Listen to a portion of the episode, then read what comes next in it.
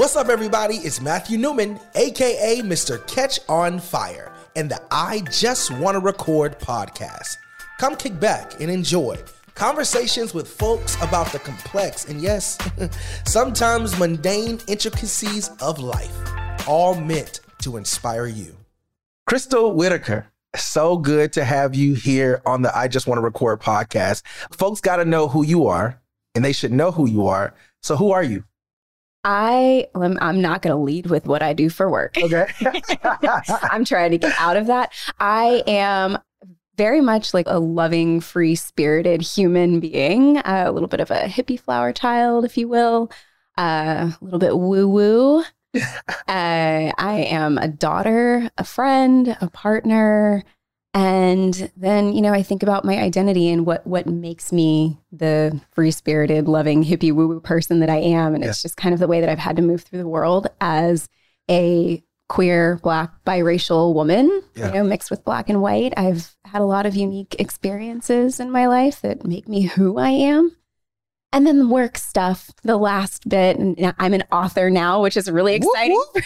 yes, yes. For those watching, y'all can see the book that's on the table. We're going to dive into that a little bit today. But yes. it's, it's really exciting for me to be able to say that. My inner eight year old is just bleeding with excitement over that. And I am also a business owner like you. I like helping people and my business is centered around inclusivity. Yep. So I practice as an inclusive branding and leadership development consultant with a focus on diversity, equity, inclusion, and belonging. That's so good. So I have a question about the lily because, of course, Crystal Lily. Uh-huh. One thing we didn't share at the beginning, since Corey's here in the room with us, is that you too are a photographer. Mm. And one of, and you've done several things for me, fraternity shoots, sorority shoots, and some other things. I can't even remember some events, I believe. But one thing I've always seen since I first have known you was Crystal Lily. Why is the lily attached? I know this is impromptu, but why is the lily attached to the name? Have we actually talked about this? We have not. Oh, okay. No. So this is always like a cute thing to share. I used to have a dog, a little yappy chihuahua named okay. Lily. Okay. And when I originally started my photography business back in 2016, I was going to go with Crystal Nicole. My middle name is Nicole. Crystal Nicole Photography. And I did a Google search, and there was already a photographer at the time that was branded as Crystal Nicole Photography in the wedding industry, which is where I was going. And I was like, well, we don't want to confuse people. And it was late at night. And at the time, I was actually visiting my mom. And I happened to look down, and Lily was in her bed, hmm. snoring away with her little doggy gremlin snore. That's hilarious. And I thought, Crystal Lily, kind of has a nice ring to it. Yeah. And she, I mean, I had had her for 13 years and she was always with me. There wasn't a crystal without Lily. And I thought, oh, it'd be so cute to have my dog in my branding. That is really dope. There, there's no crystal without the Lily. Yeah. And I mean, it just, it, it stuck. And I, yeah. a lot of people told me, oh, it sounds really pretty. You know, what does it mean? I'm like, it's me and my dog. but pet lovers love it. So. Of course they do. Once they know the story. Mm-hmm. Yeah. Yeah. And she's unfortunately no longer with me, but her name, like my dog has a legacy in a business, which I think is really cute. Look, is, does a dog, does it have an estate? Does it continue to get royalties? No, I didn't really say that. but it's, it's one of those things, you know, I mean, I opted out of parenthood. Mm-hmm. I was a dog mom and she was my baby. So, you know, it's just and a little cute business story. And it's still living. Yeah. It's still living. So, and are you originally from LA? I like to tell people that I am. I feel very much at home in LA. I always have. I've been here for 11 years, but I originally grew up in Florida. Spent the first 25 years of my life there before coming here. Yeah. So what makes what makes LA feel like home? You know, home is home isn't a place. It is a feeling. And I think for me, it boils down to acceptance and the ability to be all of me without any fear of judgment or you know what are people going to think? When you grow up in a place and especially a place that's so different from LA where where I, the places that I was in in Florida the people are different the culture is different mindsets are different the communities are different.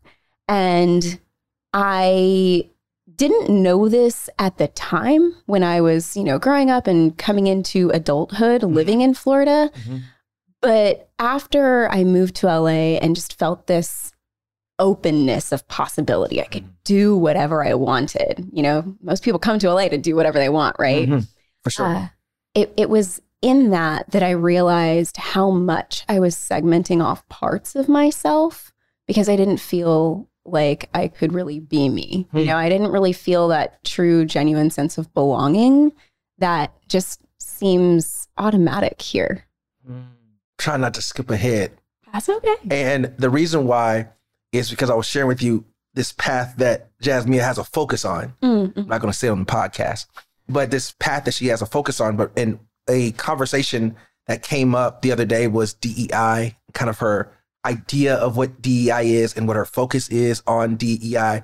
And one of the questions that popped up was the difference between inclusiveness and belonging. mhm. And you just used the word belonging. Like it's a place, LA is a place where you feel as though you belong. Before we get to the the core of this conversation, can you talk about the difference between being inclusive and the difference between belonging? Mm, we might be here for a minute. Okay. Okay. We got Well- a little time. Well, also the the like Merriam-Webster, the loose definition that I, that I can recall, the way that they have it defined is the practice or policy of creating opportunities for groups or people that might not otherwise have access or that would, mm-hmm. you know, otherwise be marginalized, mm-hmm. right? And then there's my perspective of inclusion. And when I think about inclusion, it is when people are able to be welcome, heard, and understood because diversity it gives people a seat at the table. It is a start. Representation gives them a voice. So they are able to speak, they're able to be heard. And then inclusion is it's all encompassing. It creates space for people to be welcome, seen, heard, and understood. Hmm. And that is what fills into the belonging cup, if you will. You know, when I am in a space, I feel this with you. Every time we have conversations, it's just Yeah. this energy, right? Yeah. Where I can tell you pretty much anything. Yeah. And I don't feel any resistance or tension or judgment. Mhm. And it's that, that thing of just the wholeness that is belonging, I guess. Like, what like Mhm. belonging is wholeness. That's good. That's good. I've had this conversation with a fraternity brother of mine as well. As chaplain of the region, one of the questions that he asked was, What is your plan to ensure that everyone feels as though they belong, regardless of what religion they prescribe to? Mm. And it was to me, I think you and I have had this conversation. It's about, for me, it's not about going and preaching what I prescribe to or, ascribe to, Mhm. but it's more of how do I find the principles within that are applied to everybody? So, regardless of what your belief or your persuasion is, there are principles that still apply. Regardless of do you, if you subscribe to the Bible or not, there's some good principles in there that we should abide by. So that's my duty is to find those that apply to all. Mhm. So to your point is, oh, man, I'm trying not to get ahead. Let me go into it. Here, here's why. Dive in. There's something that you brought up, and I screenshotted this in reflection to today, and one of or in reflection for today, and the message was in a newsletter that you sent out, or a newsletter, or an email blast, or I don't know what you call what you send out. Yeah, it's, it's a newsletter. It's Okay. Yeah. and you said something that I've always kind of turned my nose up to in a bad way. But anyways, it says one of the most common things I'm met with when I tell people about my work as an inclusive branding and leadership development consultant is some variation of quote inclusion in branding and business is a hot topic right now. And while that's true, there are a few things I really want people to know before they dive into trying to incorporate diversity through messaging and visuals. The truth about creating inclusive content is that lasting change starts with disruption. It's necessary to disrupt everything that's been familiar and comfortable to examine what needs to shift in order to honor efforts to be inclusive. It's not enough to state Black Lives Matter or love is love alongside images of diverse groups of people or hiring diverse team members. Genuine inclusion is a continuous practice that demonstrated through words, actions, and behaviors. Mm-hmm. Can you walk us through your thought process with that? I mean, I feel like it's pretty well spelled out there, but often, and we we really saw a lot of this in 2020. You and I have talked about Yeah. it, where there was this rush to appear Yep. as though you know people were inclusive you know want to be you know this we're anti-racist and all of that there was this mad rush Yep. of people doing the performative Hmm. work but not doing the inner work Mm. the behind the scenes work it is one thing to post black lives matter or say love is love put up a black square which you know we all have feelings about Yeah. that Yeah. but it's something else entirely to think about your motivation behind it. Why are you doing it and stopping there Mm. rather than going further? Mm. Versus if you are a person who is doing the visual stuff and doing the things behind it, I want to talk to those people. What is your motivation Yeah. behind doing that? You know, what's really at your core? Mhm. And this is a lot of work that I do with my clients. We get into those, you know, core values, core beliefs, Mhm. and what drives you to want to create this sense that you're an inclusive leader, an inclusive business owner. Mhm. Because if you're doing it just for the sake of your bottom line or just because it is trending Yeah. and you know you need to appear inclusive because that's the way that business is evolving Mhm. that's you're not doing it for the right reasons. Mhm. You need to really genuinely care about people and humanity and their experiences and really want to create environments where they feel that sense of belonging, where Yeah. there is that that room for wholeness. Yeah. I've seen this happen in media. And it often happens around various holidays or Super Bowl or some big monumental moment Mhm. in media, if I will. And one of the things I often people know me when I say this, but you can you very seldomly you will see a blackety black couple. it's always the light skinned guy with curly hair with another light skinned woman with a afro or Mhm. natural hair Mhm. or you'll see a black man with curly hair and a white woman Mhm. and a dog and a little child who doesn't look like the child belongs to the two. Could be adopted, which is fine, right? But you would often see to a white couple that's white white couple. Mhm. And what I mean by white is like they're certainly Caucasian Mhm. with a child who looks like them, the dog and the house. And for me, one thing comment that my cousin s- said one day, he said it's almost as though they, meaning the the brand or the TV, whoever they're saying, they're saying that you can be here as long as we're here. Mm, mhm, mhm, And I hope I'm being very clear with that. That's always distracted me. mhm. And it's and the reason why is because I've always wanted to ask your point is like, what is your intent behind this? Like, what are you looking to communicate? Are you looking to communicate that you are an inclusive brand? That now you're welcomed? Like now we get it. We get that there should be greater representation of others. Like, what is that intent? We don't have to go into that. I just wanted to share that. Like, that's has always been my like a very a big pet peeve of mine Yeah. of seeing the mix versus not seeing us fully. Oh, I feel that a hundred percent. I I talk about this with mentees that I'm that I coach, and that that further perpetuates colorism. You know, even though colorism is something that exists within Black and Brown communities, when companies are doing it, and you know, ad agencies, and you're seeing it in marketing campaigns, that is just a further perpetuation of colorism. Which we don't have to. I mean, Yeah. we could get into the roots of colorism, Yeah. but but that's what that is when I see it. Mm. Just like we talked about with Ben last week, conversation got so good we went to part two, and we have to finish it because of time, etc. And so I, I, maybe we should dive into some of the intricacies, which is the point of the podcast, like those intricacies of life. Like if it's colorism, if it's microaggressions, like whatever, we should probably have like segments on each of those. Ooh, we could totally do that. So we can do a whole thing right now of just the general overview Correct. and then I don't know, poll the audience. What do you want to Well, hear more about? yes, I love that because we don't hear enough about it. We hear it. Also, this is another crazy conversation that we don't have to go into now. But you and I talked about this often on the yellow chairs. I wish to call those the yellow chairs outside. But when you've come by and you just have those conversations, we sip and drink water, coffee, whatever, and we just talk. One of the things that we've often talked about, and people know this and they've heard this, is that I don't think I need DEI training because I'm black Oh dear. right? So that's another piece that we can dive into to help those who are like me, who I was very shut off. I give you this praise all the time. It wasn't until I met you sometime in the pandemic that I was on one of your training calls and I heard the power of being inclusive on event registration. Mm, mhm. Like those little bitty things that we don't think about think that we need because we're a part of the community. No, it's like we need that. Yeah.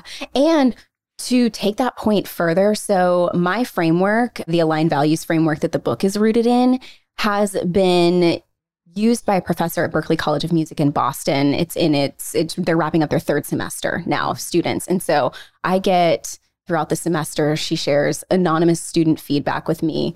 And one of the things that has come up over and over with that framework being used is you can always tell when it's a student that has a marginalized identity because of the way that they share their perspective and their feedback and the benefits of DEIB for people in marginalized communities because it can also give language and understanding around things that they have experienced but weren't ever able to name before. Mm.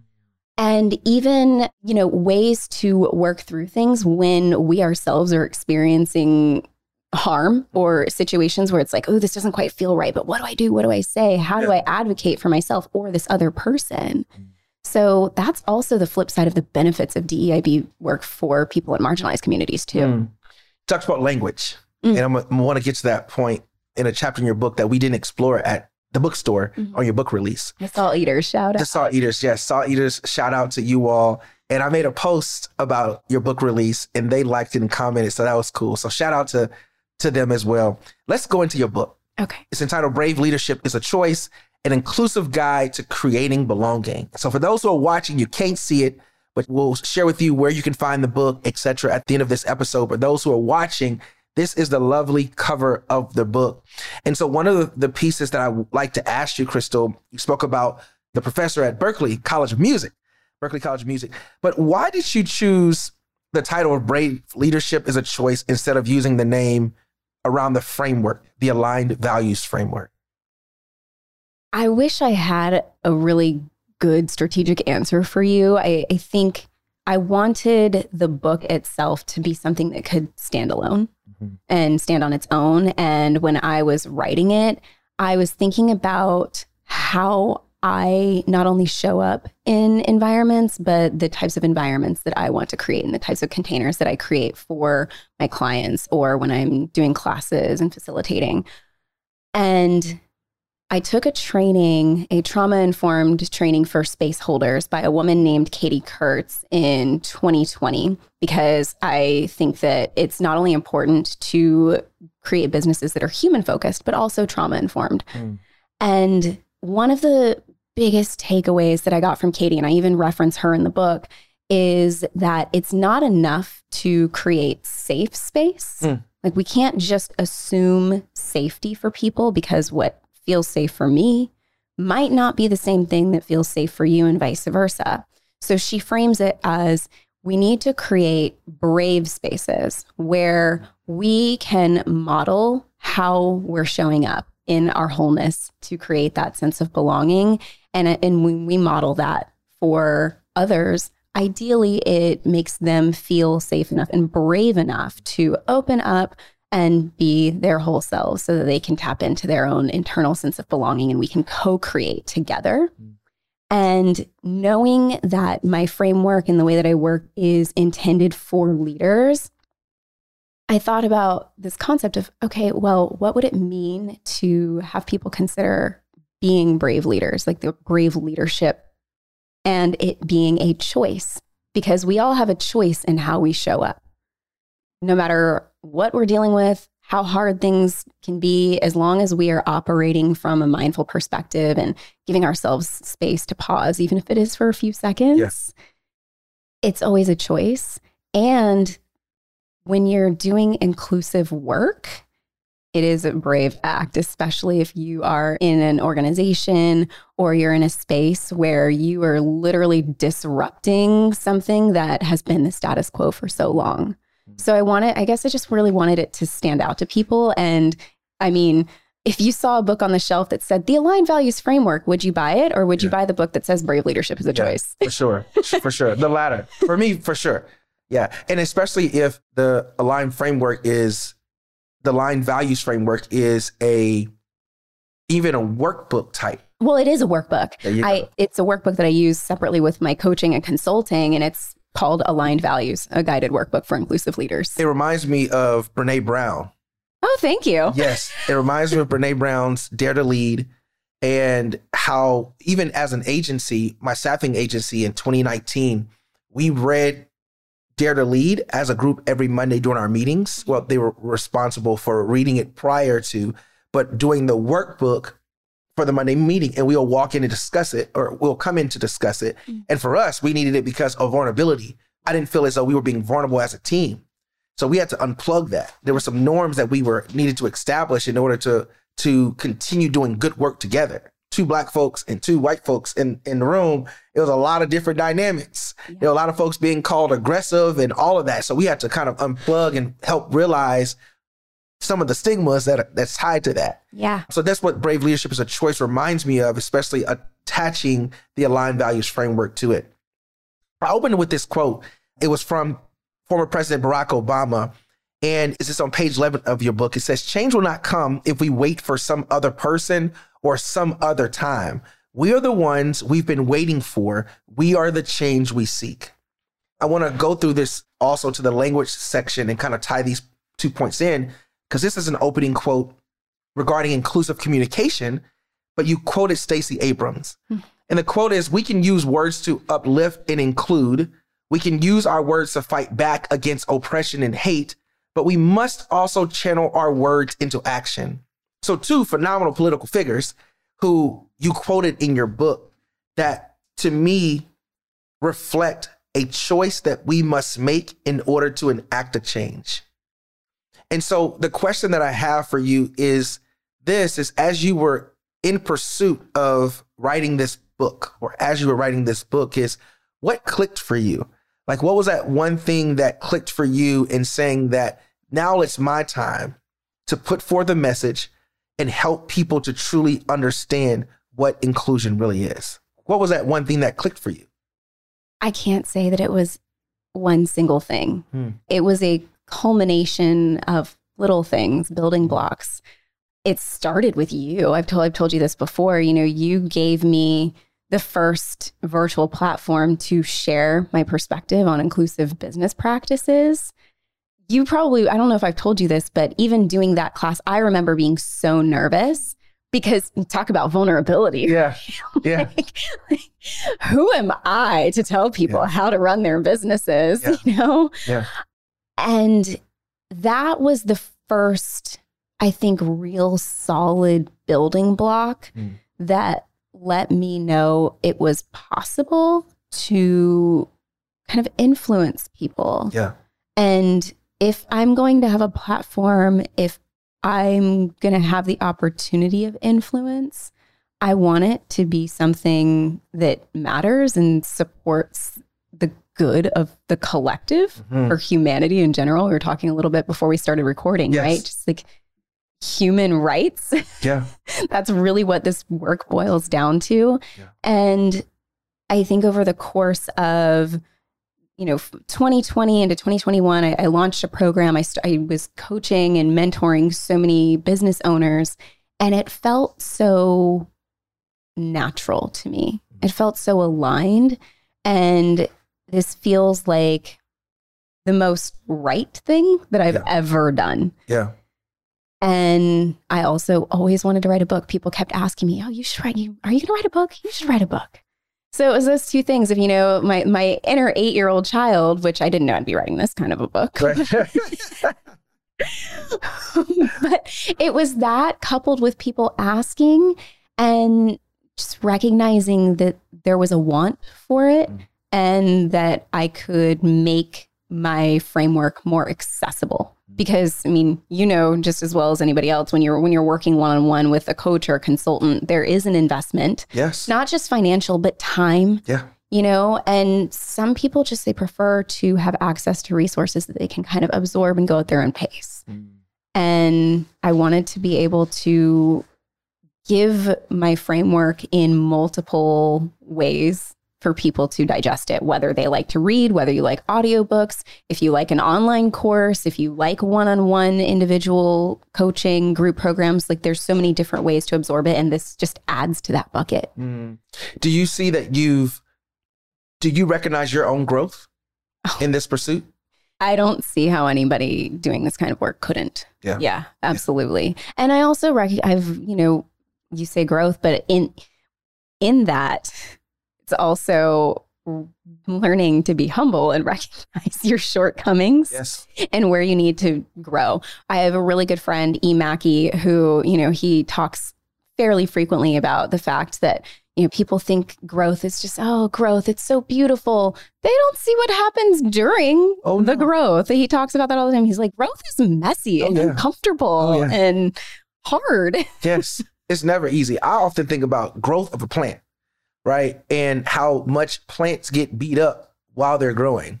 Whether it's just beat up by the rain that's falling, beat up by the trash that's blowing over the, the flower bed, beat up by other weeds or weeds coming in to try to strangle the root, like all the the the the the, the messy, ugly elements of growth. But yet and still when it when it blossoms, Mm, mhm. it becomes something like a, a wonder to the eye once it blossoms. And it's you, you said something that is kind of in my spirit today, and you were questioning whether or not like who am I to tell somebody else how to run their business. And it's oftentimes for me is is knowing that there are shortcomings in my life, things that I have to give my grace self for, but it's something about our voice right? And to me, I want this to make sense for those watching and listening later, and for us for us now, is that we have to make sense of our yes, our own shortcomings, but give ourselves enough grace to believe that there's still someone, despite what it is we've done or do, or how incapable or capable we think we are, there's someone that needs our voice. There's someone that needs what we have to say what we're setting out to do. Someone needs that element of, of us, no matter what's behind the layer of us. And that's the real thing for me is, and I, again, that's something in my spirit today as I kind of prepare for this next engagement after this. It's like not in the mindset to do it at all, but knowing that once I step up there to do it, somebody has to be delivered, set free because of what it is I have to say. And I encourage you and also applaud you for setting out to do it. Though it's not what your inner eight year old self would have done, you've brought forth a greater eight year old self, someone who's evolved way past those years, of course, not only by age and years or by years in age, but just in mental growth, awareness of what it is that's important, especially in the time that we're living in. I just want to say Yeah. thank you. I I really received that. Thank you. Yes, of course. Of course. And we already know, I think for those who are going to be strangers watching and listening, those some of us, them who, who would know us personally, either together or individually, is those words mean a lot. I still stand in awe when you say, I give you the first virtual platform. Every time I hear that, I'm just like, that's crazy. Because I remember the time we were in. Yeah. You know what I mean? When that meant everything to us. Mhm. You know, there are people who gave me a great platform and I'm still indebted to them because it was such a, a time when I was in the corner crying. Mhm. You know what I mean? And I just needed that space, not only the safe space, but the space where I was brave enough to show up. Yeah. Oh, and you talk about being in the corner crying, being brave enough. Do you even? I'm I'm so happy to share this because for anyone tuning in, if you are wondering whether or not you should do the thing, Hmm. do the damn thing. Yeah. Yes. I remember calling you when I was launching the first iteration of my coaching program in tears because I was well, you talk about like backing so like what what am I doing? Who who am I to be doing this? And my biggest concern and question was, am I pandering and whitewashing my content? Mm. Because I didn't want to upset the the black community that I had cultivated, you know, like after growing up in predominantly white heteronormative communities, having built a business where I finally felt the sense of belonging in myself. And then realizing I'm about to do work that is predominantly intended for non-black, non-marginalized people. Am I pandering? Does this and I do you remember that oh, conversation? of course I do. Yes. And and even that, like me making that phone call, I'm like, is he gonna think that I am just like, what is he gonna think? I was leaving here on the way home and we finished the conversation in the garage. hmm That's what I remember. I was sitting or sitting in the car on the phone. Yeah. Yep. And and I'm still I'm still so grateful for that conversation because you were like, no, launch the program. You got to. You got to. And it's it's uh the apostle Paul in biblical scripture says, every time I desire to do good, the bad is always present. And my pastor in San Antonio, shout out to Bishop Rick Hawkins, said this, who was a white man who sounded like he black from Louisiana. Love Bishop Rick Hawkins and his entire family. But one of the things that he said all the time is, yes, that's the battle of dual nature. Mm. And we look at it as like good and evil, like angels, the devil, right, on our shoulders. But it's it's the constant pull. It's the constant pull of am I I know that I'm doing what's right, but the other side of me says probably not now Mm-hmm. or not at all. Mm-hmm. The inner, I had a business coach, uh, JR Rappo Creative. She called it the inner saboteur, and she had me name it. Mm. See, it's it, that's why I love this, and this is why we talked about. I think we were saying. What I don't know if we said this while it was recording or not, but this aspect of belonging. I think I don't know if we said that while I was recording, but regardless of finding those principles, and that principle of dual nature is a biblical scripture, but it's still the principle of it Mm-hmm. that applies to all. To me, that's the beautiful part of conversation. Even I'm going left now, but people like to like, oh, the Bible, the Bible, the Bible. I don't have to beat anybody. Yeah. Just find something that relates to us all. Like it's the beautiful thing. Uh, for sure. And there's also, you know, having the capacity to reframe things for yourself. Mm. I mean, you know, I'm not a religious person, Mm. but I hang on every word you say. And in my mind, you know, I'll reframe things. Like I hear you say, what is it you're saying? Principles. Mhm. And I'm like, oh, that's values, Mm. you know? Yes. You know, when I hear people say God, I'm like, that's the universe. It's we're, it's all the same thing. It's just how we form language around it and how we experience it for ourselves in our own belief system, right? All right. So many questions. We've gone way we- off. so many questions that we didn't even even get to. But there's one question that I'll leave as we bravely go into part two, three, four, and wherever this leads us. But the question before the final question I ask everybody is what do you hope people take away from this book? Hopefully, this conversation stirs something up in someone's inner being that says, I need to read the book, one, because she's dope but I also need to read the book because maybe there's something inside of me that I need to learn from this book. So, what is your one hope that people take away? Like, what is that one takeaway? My biggest hope is that people, if they're not already doing it, really find what they need to tap into self connection and self reflection mm-hmm.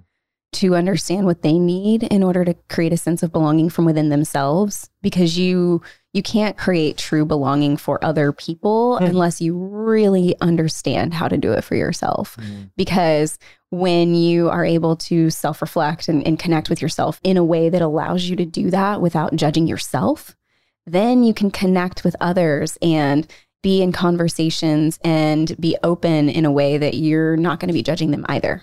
Hmm. Like, really, really get to know yourself. That's one of the things that I find even even when I'm doing sessions with clients sometimes by by the time we're done with our work, they're like, "Wow, I didn't realize how much of a benefit getting rooted in something as seemingly simple as core values Mhm. and being able to connect and reflect through them would make such a difference in the way I show up in the world. That's incredible. That's incredible. Even within your the people that you've coached, you continue to coach. What do you find to be your greatest contribution to society? Yeah, I'd said this before. Like, how do I how do I say this without sounding really arrogant? Just be arrogant. If that's what it takes. I, you know, I will take what I consistently hear from people, Okay. which is that I inspire them. People tell me all the time the way that I'm able to connect with them and hold space and even communicate through my own messaging is that it's really inspiring. And I think that if you can inspire people with a message or a movement, then that's where change begins to take hold. Yeah. Yeah. Crystal, thank you so much for being on the I Just Wanna Record podcast. Will you tell the folks your social handles, website, how do they find you? So the easiest way to find me, go to my website, crystallily.co, C-R-Y-S-T-A-L-L-I-L-Y dot co. And then uh, social handles are linked on the website. I don't want to overload people with information. I know you'll put it in the show notes and stuff too. Yes. But yeah, the website is the best place to go and everything is there. Perfect, including the book. Including so the book. For anybody who's watching and listening, You all have to go pick up a copy. Brave Leadership is a Choice, an inclusive guide to creating belonging. I have been completely honored to have Crystal Whiteaker on the I Just Wanna Record podcast today. And we will be looking forward to part two, part three, and dot, dot, dot. For real, for real. I feel like we should also have a conversation with me, you, and Ben. Just let's do. Oh, let's do it. That would be dope. I got the, the next microphone in that box over there that's coming out. So that'll be three mics. We'll be in this room conversating. That would be dope. Let's plan for that. I am gonna text him once we get out of here. I'm gonna text him that. Signing off, y'all. Crystal Whiteaker. Brave leadership is a choice. Go pick up the book. This is Matthew Newman with the I Just Wanna Record podcast. Thank you for joining us on the I Just Wanna Record podcast. Be sure to like, subscribe, and follow so that we can inspire more people just like you. Until next time, I'm Matthew Newman, aka Mr. Catch on Fire, signing off.